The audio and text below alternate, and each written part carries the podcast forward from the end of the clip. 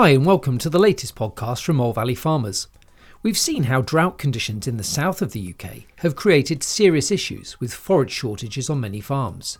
Grass growth has slowed down or even stopped, leading to a shortage of feed, with many herds already using first cut silage stocks, impacting on winter feed availability. Sheep farmers have also reportedly been supplementing ewes with silage after prioritising their available grazing for lambs and reports from eastern England have seen forage maize being harvested in early August at a third of the normal yields. Some concerned farmers saying they're going to run out of forage by Christmas. So, this podcast will discuss the issues facing farmers, how they can assess whether they'll have enough forage, and strategies they can put in place to help overcome the shortfalls. I'm Seth Conway. Here's what's coming up from my expert guests from Mole Valley Farmers Shaun Hambley, Head of Alternative Feeds and Blends, and Rachel Smithyman, a nutritionist in the technical team. What forage have you got on farm? And then look at the shortfalls in your diet. I'm not saying that these silages haven't got the potential to feed well, but they need to be balanced correctly within the rations. Every year, too many cows die of grass staggers, and um, it's something that can be easily preventable. Hi, Shaun. Hi, Rachel. Thank you very much for uh, joining us today. Uh, Shaun, let's start with you. Just tell us a little bit about uh, yourself and the work that you do at Mole Valley. Yeah, thank you, Seth. Um, so my name is Shaun Hambley. I'm head of alternative feeds and blends for Mole Valley Farmers. Um, I've been with the business for 22 years. Um, my remit is I look after a team of traders that cover the country from Scotland down to Cornwall. Um, and I look after a team of blend coordinators who would formulate um, blends and rations for use on farm, um, as well as all the administration team who would work behind the scenes in planning and getting those orders out to farm. Great stuff, thanks, Shaun. And uh, you, Rachel, hello. Hi, so yeah, I'm Rachel Smithyman. Um, I'm a nutritionist that works as part of the technical team at Mole Valley. So I've been with Mole Valley for about seven and a half years now. Um, did a degree in animal science with Nottingham University, um, and yeah, as my role at Mole, I'm involved with the uh, product development, um, the on-farm rationing software, um, our R&D work, um, and also support our northern team mainly um, of nutritionists, so general nutritional support for the team and farmers as well. Excellent. Thanks, Rachel. This podcast today is obviously talking about feeding and about the challenges that there have been over this summer period. And uh, in the pair of you, I feel that we're in safe hands today. We're going to find out lots of useful information that we can take away with us. I think the first thing, though, from both of you is that can either of you remember a summer like that where it's posed so many challenges to to farmers in terms of having to get into winter feed early and and things like that? Have you ever noticed anything like this before? Start with you rach. Um we've certainly had dry summers before but i do feel like things are becoming more extreme and less predictable. Um so perhaps not to the extent that we've had um over the summer. Um but it do, yeah just it just seems things just seem to become harder and harder to predict um, at the moment. And I think going forward we need to bear that in mind when we're making decisions about what we want to do. Um, and for you Shaun kind of looking into the future gazing into that crystal ball of yours to see what food needs to be ordered what feeds need to come in I guess as Rachel says that sort of unpredictability to it must cause some headaches. Yeah, no, it does um, cause a few headaches. I think um, if we look back to 2018, um, we did have um, a little bit of a, a, dry summer then in, in terms of, and I think second cuts didn't come out too high in yield. So we have had some plans in place in terms of you know how we might deal with this if it happens again. Um, but I think back in 2018, um, you know, we had those plans. We had, had we prepared ourselves for um, what might be um, a shortage of forage going through the winter, but we didn't actually foresee that because what happened is I think the maize stocks um, came in and the crops came in quite well, um, which sent, which balanced out the, um, the the lack of forage uh, in terms of in terms of grass silage.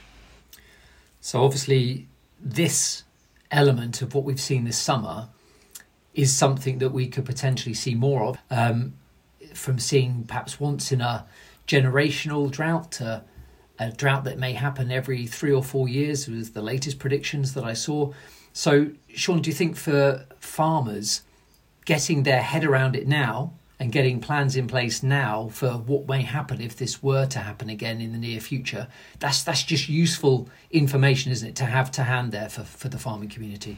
I think if you've got um, a plan in place for events like this, um, then that's obviously going to put you in good stead going forwards because you know, there are, um, although there are feeds available um, to complement um, forages, forage stocks and, and forage shortages, um, they are getting few and far between in terms of moist, moist feeds and things like that. Um, so I think you've got to have a plan in place that looks at alternatives to what would have necessarily been the normal practice maybe 5, 10, 15 years ago because some of those feeds that would have been used then um, and would have been in plentiful supply um, aren't necessarily there at the moment. And do you think that's the thing that, as well as the farming community's got to adapt, the, actually the industry has got to adapt as well to potentially seeing this uh, increased demand? Yeah, no, I think I think the industry um, one thing agriculture is good at is adapting, um, and I think the industry is having to adapt um, to um, you know the, the changes in weather patterns, but but not only that, you know the changes in in what is available to use, um, and I think that's where people like uh, Rachel come in in terms of their nutritional expertise um, to provide that advice on farm. Um, looking at what is available to the farmer, what what have you got on farm, what have you grown, and how can we best balance those those diets on farm. So you know, it's people like Rachel who would who would do the clever stuff in terms of uh, saying what's needed, and then it's uh, our or my job then is to go and source those products and raw materials um, to complement what uh, what is available to the farmer. Well, we're going to get into all this through this podcast. We're going to be looking at how best to plan, prepare, and monitor. We're going to look at some short term solutions, those nutritional considerations from Rachel that you were just talking about, Shaun, the potential issues that might come, and then we're going to finish off with some long term solutions. So that's kind of what we're we're looking at in this podcast and if you're after that kind of information then you are definitely in the right place so let's get ourselves underway then with some plan preparation and monitoring for you Shaun, what does that kind of mean if you're planning, preparing, and, and monitoring?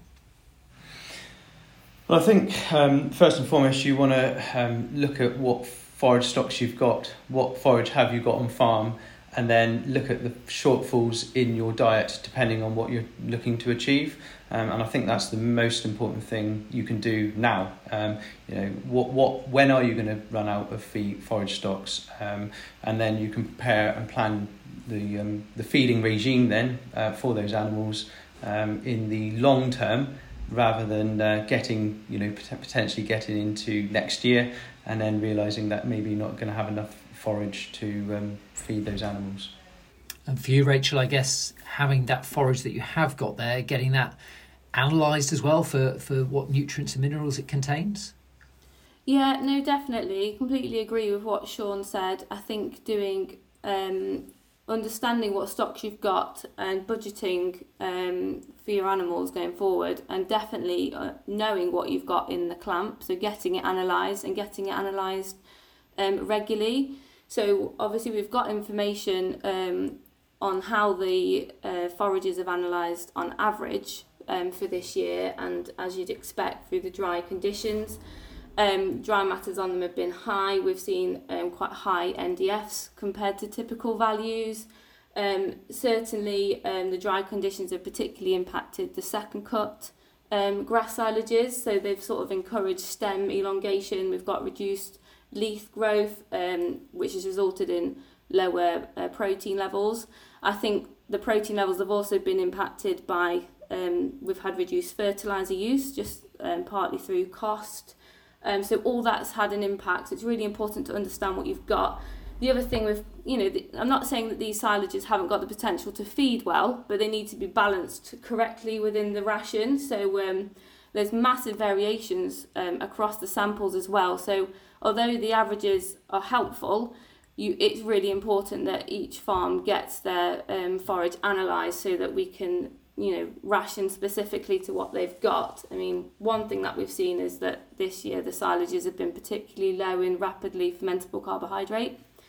Um, so they might benefit from being fed alongside you know cereals and cereal co-products but also we've got to make sure that um, and health is is always king and that we look after make sure we haven't got any acidosis issues so yeah we want samples really need to be um, analysed at least monthly so that we can make sure we can make optimal use of the forage that people have got I think that's really important yeah that sounds really important Rachel and I guess farmers are going to be looking at what they have got, looking at what the quality is of that. Uh, are they getting to the stage now where they're going to have to perhaps prioritize certain animal groups for what should be fed and when?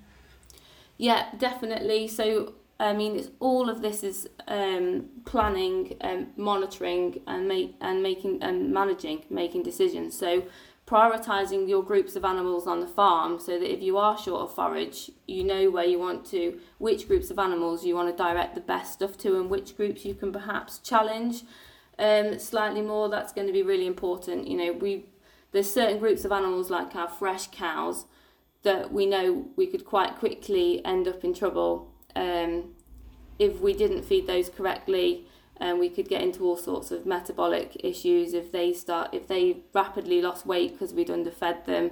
And then that would impact on fertility and then it's an on you know it's an ongoing problem that goes on. Um, so yeah prioritizing animal groups is going to be is going to be key to this. And with that Shaun if we then sort of look into what can we do then in the short term if we've taken a look at what we've got in terms of forage available on the farm. We've we've made those changes to perhaps prioritise certain groups. What other sh- short-term solutions then can we be looking at for now? Yeah, well, I think I think there's various um, options and, and solutions that you could be looking at. Um, but if you come to find that you haven't got enough forage um, when you do all your all your budgeting and, and measuring, then you've got things like forage extender blends, which are dry dry blends, which we can I guess we can get into in a, in, in a bit more detail in a, in a minute. Um, there's things like moist feeds. Um, the challenge that we've got with moist feeds at the minute is the base product. Um, a lot of moist feeds are based on um, brewers' grains or based on waste materials from the food and beverage industry. Um, and if you have a look at what's happened to the industry since COVID, um, so you have a look at how many barrels of beer that we were drinking as a as a as a UK um, uh, industry. Then um, it's dropped something like ten million barrels. Um, it started to recover a little bit. This is from 2020. Then we've dropped about ten million barrels. So there isn't as many uh, brewers grains available, so it's it's in limited short in, in limited supply. So we've got to look at other things. Um, so I think people are looking to feed straw and, and mixing that with molasses, and we can we can go into that in, in more detail of how how you do that. Um, and that's kind of like the options, or feeding an extra kilo of compound in the parlour, which can can help um, replace um, some of that some of that forage. So there's various different options there that people could could look at, um, and that's just a few um, from from where I can from what I can see. Just give us a little bit more then, Shaun, on that mixing in with molasses. Yeah, so um, what a lot of people are, are, looking to do this year is is mix um, straw. Um, so take straw and mix it with molasses. Um, the reason for that is straw is is nature, in the nature of the product, it's quite unpalatable. So you're wanting to put something with it to make it more palatable, um, and it's quite fibrous. So you're wanting something in there um, in terms of uh, um, degradable protein source um, to help break break down those fibers. So um, a lot of our customers at the minute are looking at um, buying in straw and mixing it through the mixer wagon in, in a TMR in a uh, 70% straw and 30% molasses.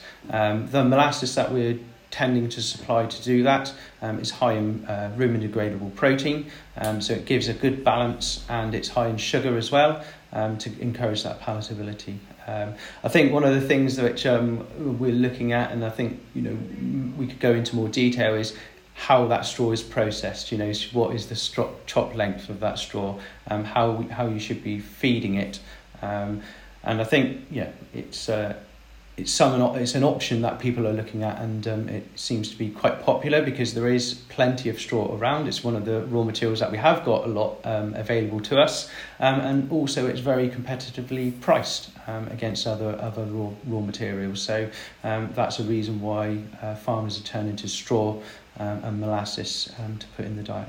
That sounds like yeah. a, a good win. Sorry, Rachel. Yeah, carry on. No, I was just going to say, yeah, just to add to Shaun's point, because I think straw could um, feature quite heavily um, on the farm, um, particularly suited to suited to sort of dry cow rations um, and young stock. Because one thing we've got to bear in mind that um, obviously addition of straw into rations is going to drop um, the energy content of that ration and also the protein. So although it works really well, it has got to be balanced correctly within in those rations. Um, and as Shaun talked about the processing of it, obviously if it, if we can chop that straw, you know, ideally to like you know two inches, um, it will definitely help with the intakes and also reduce sorting. You know, cows are very clever. Um, they will pick out the sweeties um, if they're given the opportunity, um, and certainly getting that straw down to a short chop length, if possible, will certainly help um, with intakes. Um, obviously, where people don't have mixer wagons, um, you know, we can top dress with molasses in ring feeders, and that does work very well. Um, but we've just got to consider things like um, mineral supplementation, you know, particularly when we're talking about a dry cow ration. Um, but I think it will be, um, you know, it could be a good option for a lot of people this winter. And I think, um, it, sorry, I was, I was going to say, if um, if you have a look at um, like suckler cows, you know, people that outwinter suckler cows that might be a bit short of forage, some straw in a, in a round feeder um, with top dressing of molasses um, is a is a really good um, alternative for those those type of um, herds.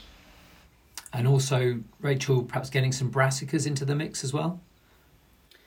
Yeah, so it's yeah, brassicas can be really good uh, as an option for outwintering heifers. Um, and it not only can help from a, a forage stocks perspective, it can also be quite helpful from a cost perspective. Um, and it has, you know, there are uh, lots of trials out there to show that um, outwintering heifers has worked really well. It can be done successfully. You can get decent growth rates off it, but it does require a certain level of planning. Um, and I think at this point in the year, you you know you couldn't make that decision now it's too late to put those crops in the ground. So it's perhaps more of a long um, term solution of perhaps looking at it for next year. Um, but things like kale stubble turnips fodder beet um, can all be used um, to outwinter heifers on. It just requires um, planning because you want to make sure that your heifers are in good condition before they go out. Um, you're going to have to feed some sort of um, long fibre with it, like bales and it's a good idea to have those bales placed um, out ready for when the heifers go out onto it. Um, but it can be done. It can be done really successfully. But I do think at this point, you if you know it would it would be too late really to start thinking about putting those crops in the ground now to try and do it for this year. Would perhaps be something that you'd look at going forward. But for grasses, are you thinking? I don't know where, what it's like for you in the north, but here in uh, Devon, it's raining uh, quite a lot at the moment. So, uh, do you think we'll get a late cut of silage in in October? Yeah, as it's been that is one thing with the forage. It has been very variable across the country. I mean, I work with a lot of guys in southwest Scotland, and they certainly would like to know where all that dry weather was over the summer because they've had quite a lot of rain, and the, and the forage stocks aren't so much of an issue coming down the country into sort of Cheshire, Staffordshire, it has certainly been very dry. Um, I mean, I'd say the rain it has helped green, um, you know, green the forage up. The fields are looking a lot greener. Um, I'm not necessarily sure it's recovered that well in terms of what's physically there because I mean, the sort of rain we've had has been a lot of rain in a short period of time, and a lot of it's run off. What we need is sort of a steady, consistent rainfall so that actually can be taken up by the soil. So there might be an opportunity to take a late cut of silage um, if you are really short and just need bulk. I don't think it's going to be of um, brilliant quality, um, but it's certainly an option that's worth looking at um, if that's you know if that's sort of what you're going to need. I'd agree. I, think you know there's there's definitely a bit of a north south divide if, in terms of in terms of the weather and um, in terms of where the forage shortages are. Um, Rachel, you touched on um, the brassicas and kale and stubble turnips and may, maybe an option, but I, I know from previous experience, if you're if you're moving on to those types of crops, then the mineral supplementation is vastly different in, in, compared to where you would uh, be if you are, um, you know, feeding grass silage or, or maize silage. So I think if people are looking to change and they do go onto those crops, and we've touched on it earlier, um, really check your mineral package that you're feeding because there is a there is a significant change. Yeah, no, I'd, I would agree with that. Um, and also, if you're going to do it, you sort of want a period of acclimatisation for those heifers as well. It would be a good idea to run them over those crops for a couple of hours whilst they're full. Because, um, you know, some of those um, products like fodder beet have got quite high um, sugar content as well. And you obviously don't want them going out and binging uh, on a very sort of sugary feed but yeah, it's it, it's it's attention to detail as always is going to be key, and something like the mineral supplementation levels is something that we need to be aware of. And Shaun, anything else uh, on your list of short-term solutions? Yeah, well, I, I think um, one of the things just touching on if you are if you are looking to outwinter animals, um, and, you know, and keep them outside and, and don't bring them inside, is is again mineral supplementation, and you know consider what else you potentially could put out to feed them. So, um, feed buckets and feed blocks um, can come into into that sort of um, strategy. Um, and what I would say is is if you're looking at a feed bucket or a mineral bucket or a, or a mineral block, is understand what you're actually putting out there to, to do and, and to achieve. So, you know, the difference between a mineral bucket and a feed block is, is effectively intake. So a feed block is almost like a compound feed but pressed into a, into a block. Um, they are higher intake, lower mineral value, um, but they do supplement, um, you know, shortages of forage um, quite well. Um, and then you've got the feed bucket, which, which is somewhere in the middle, and then your mineral bucket, which would just um, supplement minerals. So I think if you're looking at um, doing something like that and, and outwintering stock, um, understand how much dry matter intake those animals are getting from the forage that is in front of them, and then work out what additional supplementation they might need. They actually might need compound feed through the winter, and a feed bucket or a block might not be enough. So it's understanding that um, and uh, and looking at what uh, what else you could you could put out um, to supplement them. But the beauty of, of feed buckets and feed blocks, you are getting minerals into them as well. Um, and we've got, um, in terms of the business, got a team of people who can help and advise on that. Yeah, I mean, it's certainly worth getting in touch with your local Mole Valley office, to uh, find some information, isn't it? Uh, everyone's always keen to have a chat. No, definitely. I think I think you know that's one thing that we're very good at as a business in terms of having um, people that understand um, the product ranges and the products that we do, and, and you're never too far away from someone within Mole Valley who can give you an answer on something. So, now great information there, Shaun and Rachel. Any additional nutritional considerations really for for what's been happening at the moment? Um, yeah, well, I think definitely. Um, I think just to expand on Shaun's previous point in terms of intakes, I think there'll be a lot of people um, now looking to keep, whilst it's weather's still mild, to keep animals out grazing for longer, which is fine. But I think we need to be realistic in terms of what expectations we've got of that grass in terms of intakes and what it can support. Um, so that's one of the things we, that we need to consider that is that we're supplementing that um, grazing appropriately. So um, buffer feeding, use of compound feed, um, you know, well, then we can start to look later on, perhaps when um, cows come in maybe, and we are looking at to challenge, say, the forage concentrate ratio. Normally we'd look for a minimum of 40% forage um, to 60% concentrate in within rations. And that is perhaps something that in extreme cases we can now look to challenge, provided that we look at the we've obviously got to look at the ration as a whole and we look we don't look at individual nutrients and make decisions based on individual nutrients. We've got to look at the whole picture and see what we can do and that's when we can perhaps start to have some of these situations that we can challenge. So you know we're happy that we've got adequate levels of um, ndf structural fibre um, the acid loading's not a problem, they're all adequate, then we can perhaps start to challenge some of these, you know, the forage to concentrate ratios. Um, as I said previously, rumen health is king. Um, we've got parameters within our rationing system that can help us manage that. So things like rapidly fermentable carbohydrate levels, acid loading, um, as we've previously mentioned, um, we need to keep a close eye on the minerals, um, particularly over and under supply of minerals if we're looking to feed more concentrate to make up for an undersupply of forage. And that concentrate is uh, mineralized. You know we need to take close um, attention pay close attention to that and things of copper levels that sort of thing. Um, but I also think you know we we've got additional things we could add to the ration that would help us um get more out of it. You know things like yeasts could help make sure that we were utilising the fibre that we've actually got within the ration um, and getting those optimum rumen conditions. Um, so yeah, I feel like there is there's a lot that we can do. Um, you know, ensuring that, as I've mentioned before, cows aren't sorting the ration that we're minimising waste of what we are feeding. I think these are all going to be important factors.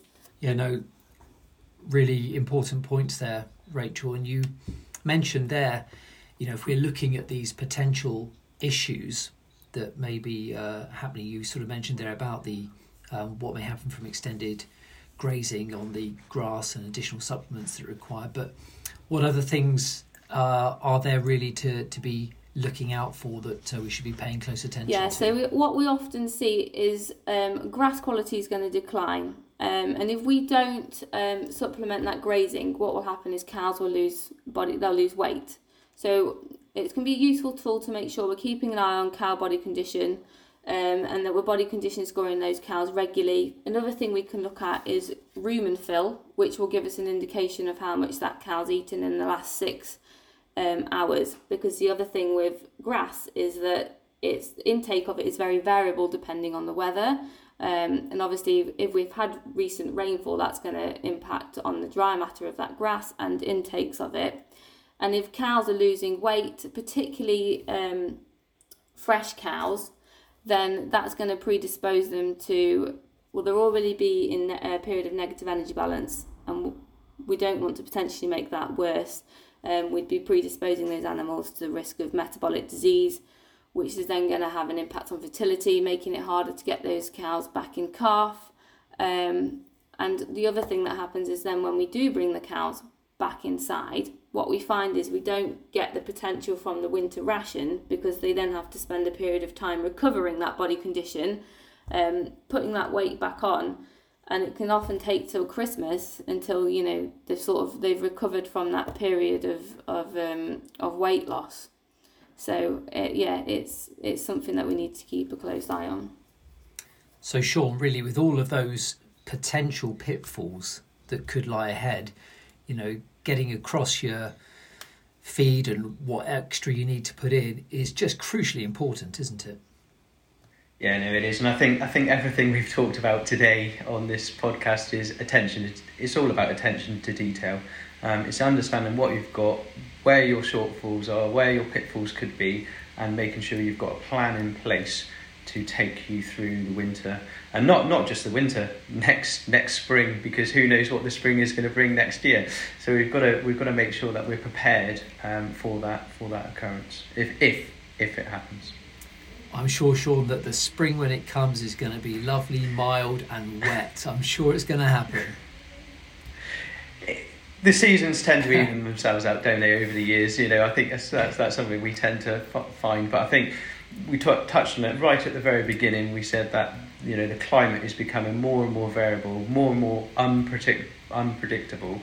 Um, so you know, let's let's see what the spring brings. I think one thing to be mindful of actually with the autumn and and talked about spring is we do tend to get that second flush of grass in the autumn. Um, and one of the things we've got to be very careful about is the risk of um, grass staggers, which we have. We always keep an eye on in the spring because we know that it's a high risk period when we get these um, low magnesium, high potassium levels within, uh, well, high potassium in the grass, um, locking up magnesium. Um, but I think that could be quite risky um, for this autumn as well if cows are out for longer um, and perhaps they're moving on to more winter compounds which might not have the higher level of magnesium in that perhaps the grazing co- compounds do. So that's certainly something to bear in mind. Yeah no com- completely agree. I, I was just going to say every year too many cows die of grass staggers, and um, it's something that can be easily preventable um, by supplementary feeding with magnesium. Um, but every year, I think we tend to get calls where um, maybe we haven't put the supplementation out fast enough um, in, in terms of getting out in front of the cows. One thing that I can see also is going to happen um, with the pressure. I know a lot of people have been on full winter rations for a month um, now and they're getting through silage quick. Um, and there's going to be a lot of people wanting to get clamps open really quickly. Um, and obviously, ideally, we'd say we want clamps sort of shut for, say, four week period before we open them up to make sure that we've got that stable fermentation. Um, and I know that a lot of people perhaps aren't going to be in the position to do that. So we've just got to be mindful that if we are um, opening clamps early, we're exposing um, you know them to an unstable fermentation and um, increased aerobic losses, um, particularly um, on these high dry matter forages um, that are not well compacted, which of the nature of what we've had over the summer is what we've a lot of people have got in the clamp. Um, and there's going to be higher risk of say mycotoxins as well within those forages. So it might be quite prudent to put, you know, to consider mycotoxin binders as a bit of a safety net perhaps um, for this winter as well. Um, and again, with the um, maize silage, we've got to be aware that the digestibility of the starch within that maize is going to change the longer it's sat in the clamp. And again, that's going to come down to making sure we're testing that maize regularly, uh, analysing it, and, and making sure we're balancing um, the starch and the degradability of that starch within the whole, you know, total cow ration. It must be so hard though, Rachel, mustn't it, that, you know, you're, you're there looking at that clamp thinking there's food in there, I've got to use it, but it's, it's a, a real balance, isn't it? You've got to weigh up on that. Oh yeah, definitely. I mean, we can only we can say what the best practice would be and what we know will work best, but with you know a lot of our job is balancing with the reality of what we can actually do on farm and making the best of that situation. And we know that people are going to be in a position where they've just got to feed what they've got on farm, and it might not be ideal, but you know we'll help them through that and help make the best of that. Um, and I, th- I think you hit the nail on the head there, Rachel, in terms of you mentioned about the mycotoxin binders and things like that. But um, plants tend to um, develop mycotoxins when they're they're grown under a period of stress, and you know we know what the maize crop is is um, you know what that's had to go through. Um, this season, and um, it's definitely been grown under a period of stress. So, you know, mycotoxin binders should be really considered in, in the diets. I think Seth, you, you mentioned about you know planning and what can be done, and, I think you know as a rule of thumb, if you're feeding an extra kilo of blend, a dry blend, or an extra kilo of compound through the parlour, then that could save between three and four kilos of, of maize or grass silage. So you know, there are ways in which you can save three or four kilos. Um, doesn't sound like very much, um, but I think the other way is clamp management. I think clamp management is going to be really important because you don't want wastage and trough management at the feed face in terms of when you're when you're when you're feeding those cows. You want to make sure that they're utilising everything that you're putting in front of them. Um, so you know, making sure that um, it's getting pushed up, making sure that you're not mixing it and leaving it there for two or three days. You know, fresh mixes each time to make sure they're consuming everything that you're you're giving them. I think though, Shaun, I know you say like, oh, you could, we could perhaps replace um, like a kilo of um, we use a forage replacer blend and, and yeah. replace sort of four kilos of, of forage if you're doing it on a dry matter basis, and four kilos isn't a lot. But you think if you've done that budgeting and you know what you need to feed those animals, and you've got you know 200 cows and it's four kilos per cow per day, those numbers quickly add up, and that could be the difference between eking through to turnout and running out at Christmas and that's what we're trying to get people to look at now because it really is about um, you know managing and understanding and making those decisions early because the last thing we want is people ring us up at Christmas to say that's it I've totally run out of forage what do I do? Because you look at what it's going to cost to have to buy in forage to replace that and it's going to be very expensive completely agree, and, and a lot of the um, if, if you have a look at a lot of the forage replacer blends or compounds, they're high fibre materials, aren't they? And um, you know we've um, had indication that the um, European crop of sugar beet, which would be a forage replacer type product, um, is maybe fifty percent of what it would normally be. So that's put pressure on the prices of sugar beet, which will then have an intern effect and put pressure on on some of the other fibrous materials, things like soya hulls, which would go into some of these forage replacer blends, we we're expecting that to have an impact, um, and we might see those those prices go up. So actually, getting in early, planning, getting in early, actually might might save some money in terms of costs. Um, if you need to buy some of these forage replacer type type products, because you know you're doing it sooner rather than later, supply and demand, and if there is a you know if there's plenty of supply at the minute and the demand's not there, the prices will be kept a little bit lower. Um, whereas if you did get into into the Christmas period, we might see prices under pressure because of, of a shortage of materials. We've spoken obviously a lot about what's happened, about things that farmers can do now. Really useful information there as to what they can do now to try to alleviate some of these problems. But if we look a little further into the, the future, we're getting that crystal ball out again. What kind of long term solutions do you think would be sensible for farmers as they're looking ahead the next year, two years to think, that didn't really work for me this year. What can I make sure that next year and the year after I've put in place to try to protect myself a little better with this? Yeah, I think um, our forage team is going to be particularly helpful um, on this. They've got some really good suggestions um, on you know what what you can do. It's basically going to be challenge the norm rather than just doing the same thing next year because that's what we've always done and it's it's an easy decision to make. You know, assess the reseeding policy and the fertilizer policy and challenging the norm to try and safeguard against um, some of these events and you know, we can sort of look at, I mean, the forage team certainly have got some really good suggestions on what you could perhaps put in um, after cereal and having like a 12 month plan for the year. Um, you know, what would be the grass, best grass types to put in to try and shorten that winter and get perhaps an earlier cut of silage or something earlier to turn out onto and, and just shortening that winter period and taking that pressure off um, the forage stocks.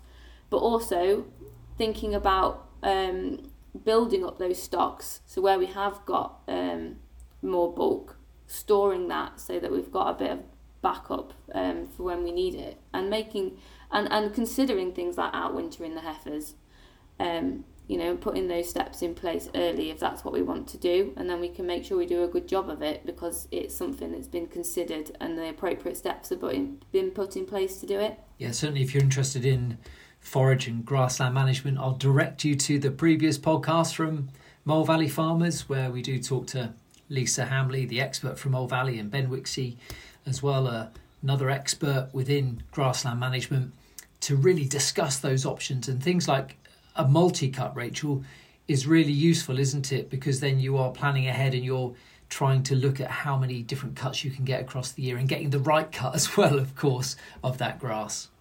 Yeah, I think every farm's individual, so it's not like there's a one solution that fits all. So I think it's just having those conversations. Um, you know, we are here to help people to understand, you know, your farm, um, what you what's going to be the best solution, whether it's a multi-cut system or whether it's something else that we can have a look at. Um, so yeah, it's just we just want to have those conversations. We want to help people. We want to try and you know avoid these. Um, uh, the problems that we, you know, the challenges that we've got um, forward planning, we're all, you know, all for, all for that.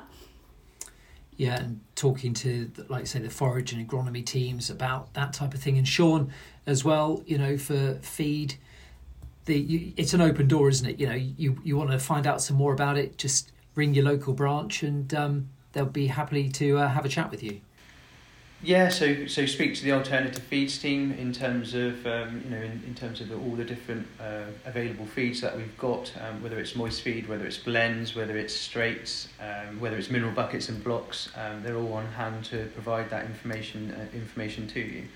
Um, yeah, so I think again um, we're here to help, we're here to advise in terms of where, where the markets are going because you know that's that's important too in terms of in terms of pricing and things like that. So yeah always pick up the phone to the to the trading team um, if you want to ask those sorts of questions. And Rachel, just finally, do you think that for farming community, you know, lots of farmers are quite traditional as to how they always do things, but you know, the environment is changing around us. So, do you think, as much as anything, having that sort of open mindset to think we've got to look at challenging the norm, see what we can do differently? That's really the kind of flexibility that, that we're looking at over the next few years. Yeah, definitely. And I think we can be um, quite reactionary. Um, you know, we tend to wait for things to happen and then sort of panic about it. Um, but you know, I think I think we are getting to that stage where we are becoming more aware that things are. Um, we're getting these very extreme um, seasons now, and I do feel like um, it has perhaps caught us out a bit this year, but people are already taking those steps to think, right, what am I going to do? You know, food security is going to be, and you know, sustainability is going to be a big thing going forwards, and that's going to come down onto farm farm level. Um, and we're certainly going to be having that conversation more and more. I think. Yeah, and that's certainly the content for future Mole Valley podcasts, completely around that subject. So, uh, yeah, thanks for that, Rachel. And uh, thank you very much as well, Shaun. It's been a, a great conversation. Hopefully, people have taken some of this stuff they may know already, but for other farmers, you know, little light bulbs may have gone off thinking, yeah, that's brilliant, that's really useful information. Thanks ever so much for listening today. We'll be back soon with another agricultural update from Mole Valley farmers. If you'd like to find out more about what we've been talking about today, then please visit molevalleyfeedsolutions.com. That's molevalleyfeedsolutions.com. And I'll speak to you soon.